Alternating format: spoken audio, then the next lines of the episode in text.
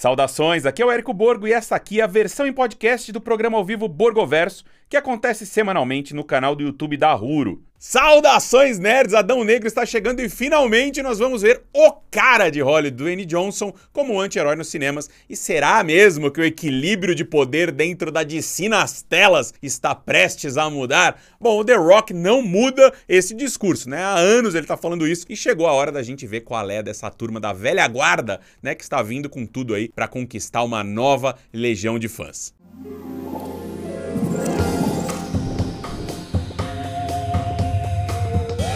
Então bora galera fazer um passeio pela história do Adão Negro e da Sociedade da Justiça da América e como aqui no Borgoverso, como a gente gosta de ir deep nerd em tudo que faz, e já vou logo avisando que nós vamos para a Era de Ouro dos Quadrinhos, com direito a muitas idas e vindas e uma pilha de retcons, né, a tal continuidade retroativa.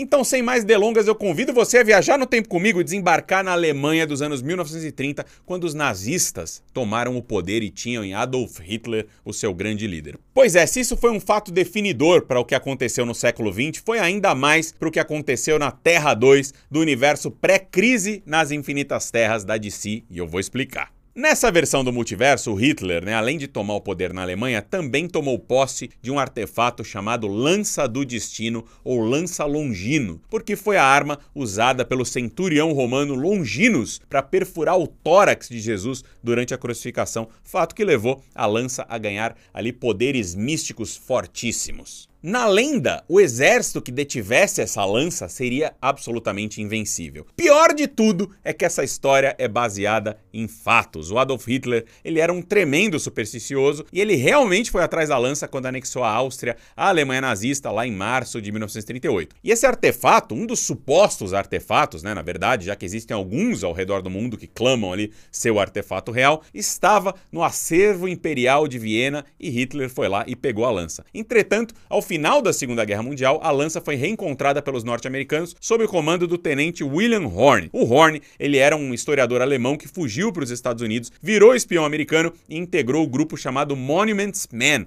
aquele lá que virou o filme Os Caçadores de Obras-Primas, dirigido e estrelado pelo George Clooney. E o legal é que no mesmo dia em que o Horne tomava posse da lança nos Estados Unidos, Adolf Hitler tirava a própria vida ali em Berlim.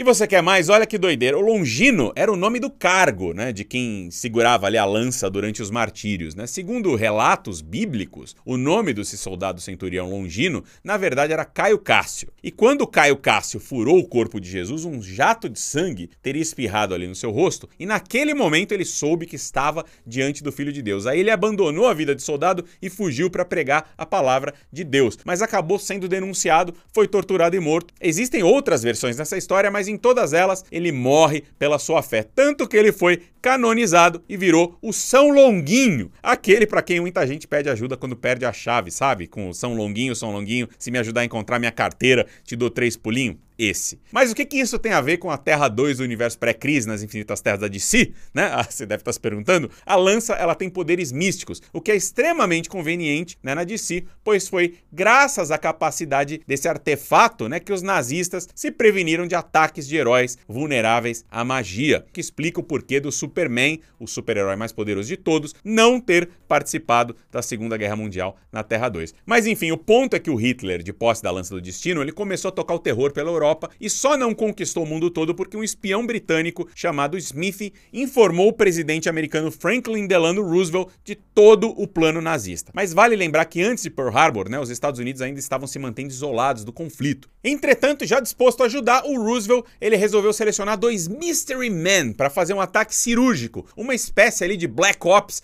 no melhor estilo Call of Duty e foram nada mais, nada menos que o Flash e o Lanterna Verde, os heróis selecionados. E diga-se de passagem, Mystery Man era como os personagens com superpoderes eram chamados antes de serem conhecidos como super-heróis. E isso se deu graças a uma publicação da Fox Feature Syndicate que tinha esse nome, Mystery Man, e que rolou de 1939 a 1942.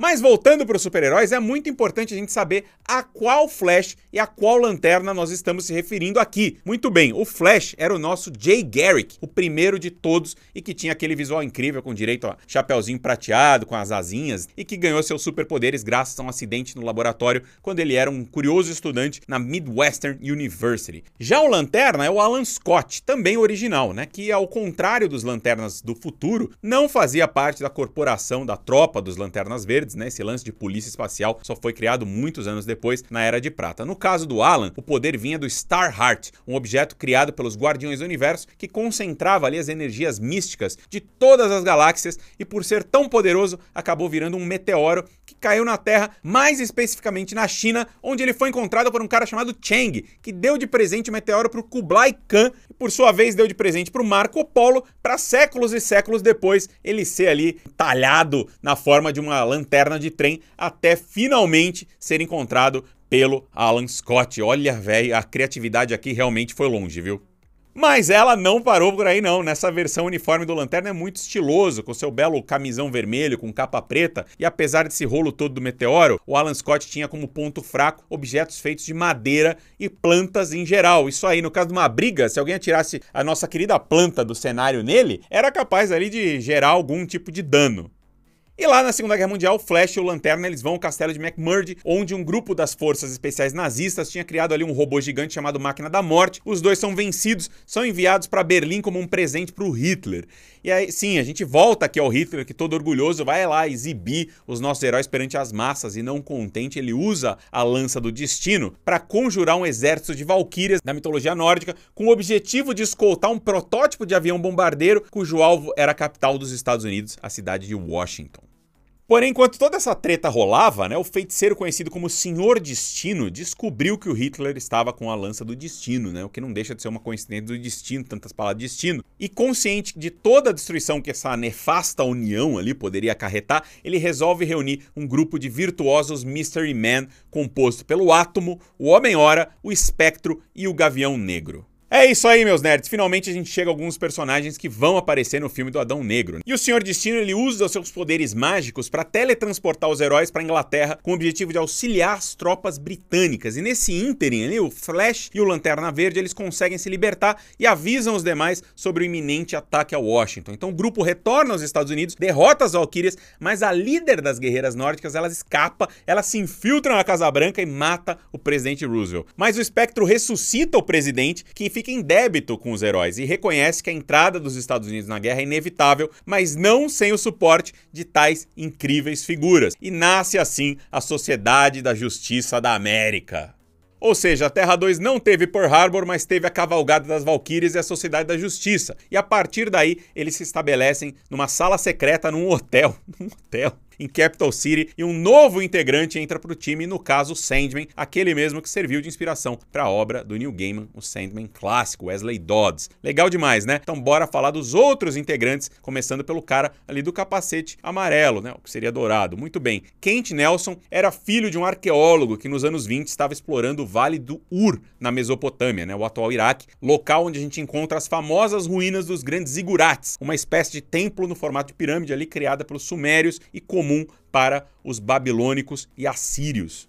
E foi exatamente com um zigurate que a dupla se deparou quando escavava ali as areias do deserto. Porém, como nós estamos no incrível mundo dos quadrinhos, não foram tábuas de argila com textos em cuneiforme e muito menos objetos da Idade do Bronze que eles descobriram. Não, eles encontram Nabu. Nabu que é um ser imortal do planeta Cília, qual estava lá há muito tempo aprisionado naquelas ruínas. E para falar a verdade, as civilizações da Mesopotâmia realmente adoravam um deus chamado Nabu, que era ali ligado à literatura, os escribas e o conhecimento. Mas o fato é que na tentativa de libertar essa tal entidade, o pai do Kent acaba morrendo, então Nabu decide treinar o jovem rapaz ali nos segredos do universo, transformando ele num agente dos Lordes da Ordem na sua interminável batalha contra os Lordes do Caos. E dessa forma, pronto para tão nobre missão, ele recebe ali o amuleto de Anubis e o icônico capacete, se tornando ali o Senhor do Destino, que apesar do sobrenome não deve ser confundido com o Doutor Destino da Marvel.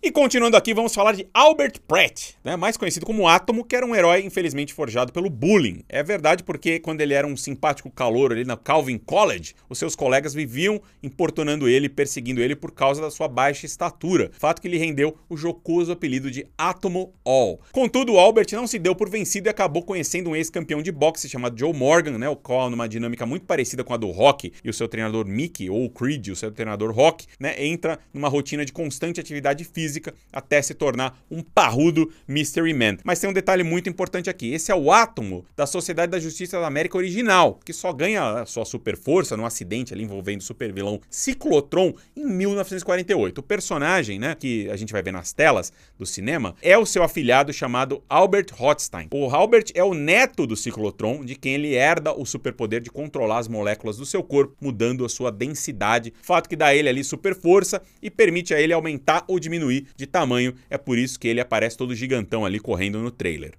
Tá tudo claro até aqui? Eu sei que é um pouco confuso. Então chegou a hora de falar do Homem-Hora. Chegou a hora de falar do Homem-Hora, pois é, esse é um super-herói lá da Era de Ouro que tem tudo a ver com outro personagem das antigas que todo mundo ama, né? Que eu tô falando do Popeye. É isso aí, o, grande marinheiro Popeye, que quando enfrentava o Brutus para salvar o Olivia Palito, ele tinha ali a sua força aumentada depois de degustar uma bela porção de espinafre que saia da lata ali. E a semelhança está justamente aí. Afinal, se no Popeye o espinafre funcionava como uma, uma sugestão para as crianças se alimentarem bem, comendo verdura, verdura, né? Com o Homem-Hora, a parada é com as vitaminas, né? E o negócio é o seguinte: o Rex Tyler, esse é o nome do, do cara, ele era um estudante que gostava muito de química, de biologia, Fato que o levou a se formar na universidade como um dos melhores alunos da sua turma, conseguindo emprego ali na indústria de suplementos hormonais Bannerman Chemical. E nessa toada, né, a vida seguia normalmente até o Rex, meio que por acidente, sempre tem que ter um acidente, né, na DC, na Marvel, qualquer lugar, descobre a Miraculous Vitamin, ou simplesmente o Miraculo, que tinha a capacidade de lidar ali super força, super agilidade, super velocidade por apenas uma hora para quem tomasse.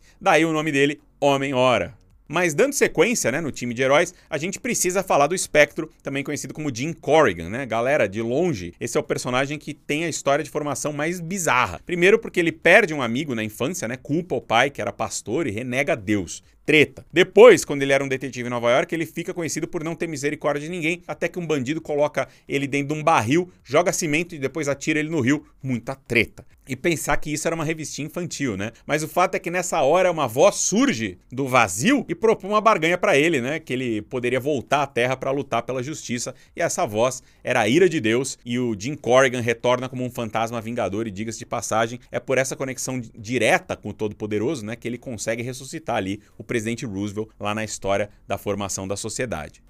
Por causa disso, a gente vai se focar na versão original e mais uma vez eu convido você a praticar ali arqueologia no Egito. E a parada é a seguinte: enquanto um cidadão chamado Carter Hall estava ali escavando as ruínas das terras dos faraós, ele foi possuído pelo espírito de Khufu, um antigo príncipe que descobriu uma nave espacial do planeta Tanagar, cuja propulsão vinha de um misterioso elemento chamado metal enésimo. E a energia alienígena então transformou a sua alma impedindo que ela fosse para as terras além da vida, sendo assim forçando a reencarnar constantemente, né, em novos Mortais, como aconteceu nos anos 40 ali com Carter Hall, que ganhou os poderes de reproduzir as incríveis asas que são compostas pelo metal enésimo e a tradicional massa dele no melhor estilo medieval. Mas existe aí um detalhe muito especial profetizado pelo Nabu, referente ao momento em que o príncipe Khufu descobriu ali os destroços da nave. O fato é que ele não estava sozinho, mas sim na companhia de outro personagem, o príncipe de Kandak, denominado Teth Adam. Olha aí, chegamos nele, o cara do filme, a rocha fundamental que une tudo. Pois é, o que aconteceu foi que durante os tempos do faraó Ramsés II, o seu alto sacerdote, que atendia pelo nome de Shazam, precisava de alguém digno para herdar os seus poderes. Porém, no momento que o mago foi transferir a sabedoria de Salomão, a força de Hércules, o vigor de Atlas, o poder de Zeus, a coragem de Aquiles e a velocidade de Mercúrio para o Seth, o download deu chabu, graças a um acordo que uma tal de Blaze, que é a filha do mago, tinha feito com o deus Seth. Assim, o The Rock, ou melhor, o Adão Negro, acabou recebendo ali os poderes dos deuses do panteão egípcio, sendo eles Shu, Heru, Ramon, Zerut, Atom e Mehen. Muito bem, eu tô ciente que essa não é a versão 100% original de quando ele foi criado, que eu falei agora é o retcon de 83 e não a de 41, quando ele era apenas um vilão nas histórias do Capitão Marvel, né, que veio a mudar de nome por motivos óbvios aí. Mas acredite em mim, essa versão está muito mais próxima daquela que eu acredito que a gente vai ver no cinema. Porém, antes de terminar, eu preciso comentar um lance muito importante, né? Vocês notaram que até agora eu só falei de super-heróis masculinos na Sociedade da Justiça da América. Pois é, porque a gente Tava lá no mundo dos anos 40, né? Onde as 1940, a gente espera que os 2040 não sejam mais assim, né? E as criações da época refletiam mais ou menos como era a sociedade. Para vocês terem uma ideia, em 41, né, na edição número 8, foi a primeira vez que uma super-heroína apareceu no título. E no caso, a Mulher Maravilha. Ela passou ali a fazer parte do time como a secretária da Sociedade da Justiça da América. É isso aí. A heroína mais poderosa das HQs foi a secretária da Sociedade da Justiça, apesar de ser uma das mais poderosas do grupo. E outra super-heroína que fez parte da equipe foi a Ma Hankel, que é a Tornado Vermelho original, e ela usava uma panela na cabeça porque era a coisa que ela tinha acesso, porque ela era uma dona de casa que combatia o crime em Nova York, né? Na visão da época, isso era tudo que as mulheres podiam ser, secretárias, donas de casa. Mas que bom, né, que as coisas evoluem e, claro, a gente ainda precisa evoluir muito, né? Mas hoje nós temos cada vez mais séries e filmes colocando heroínas como protagonistas, inspirando as novas gerações. Em Adão Negro também vai ser assim. Nós teremos uma personagem, justamente a neta da Tornado Vermelho original, chamada Maxine Hunkel, também conhecida como Ciclone, porque ela tem o poder de controlar o vento. Como uma boa super-heroína, Maxine também fez faculdade. São sempre. Tem sempre ensino superior, né? Os super-heróis. É, ela fez, no caso, Harvard, chiquérrima, né? Mas a maneira como ela ganhou os seus poderes é um pouco estranha, porque foi quando o vilão Tomorrow, uma espécie de Ultron da DC, um dos piores trocadilhos já feitos, né? A sequestra ainda criança e faz experimentos nela. Mas enfim, ela ganhou seus poderes de controlar o vento. Então é isso aí, galera. Tomara que o filme seja bom, tomara que o Dwayne Johnson consiga ali equilibrar, alterar o equilíbrio de poder da DC, ou sei lá o que isso significa. E eu me despeço aqui, convidando todos vocês a comprarem os ingressos na Cinemark, que já estão à venda, para garantir aí o seu lugar né, nas sessões de Adão Negro, que estreia dia 20 de outubro nas telonas, beleza? E se você tá aí apertado, não se esqueça que a Cinemark tem o Cinemark Club, e por apenas R$ 29,90 por mês, você tem dois ingressos de cinema que você pode usar em até três meses, fora um monte de outras vantagens aí, beleza? Não se esqueça aí de deixar o seu like, um comentário maneiro, se inscrever no canal e até o próximo Borgoverso. Valeu! Você ouviu a versão em podcast do programa semanal ao vivo Borgoverso, que é oferecido aos fãs pela Cinemark Brasil. Para acompanhar, assina o canal do YouTube da Huro e o perfil da Cinemark na sua plataforma de streaming favorita. E até a próxima!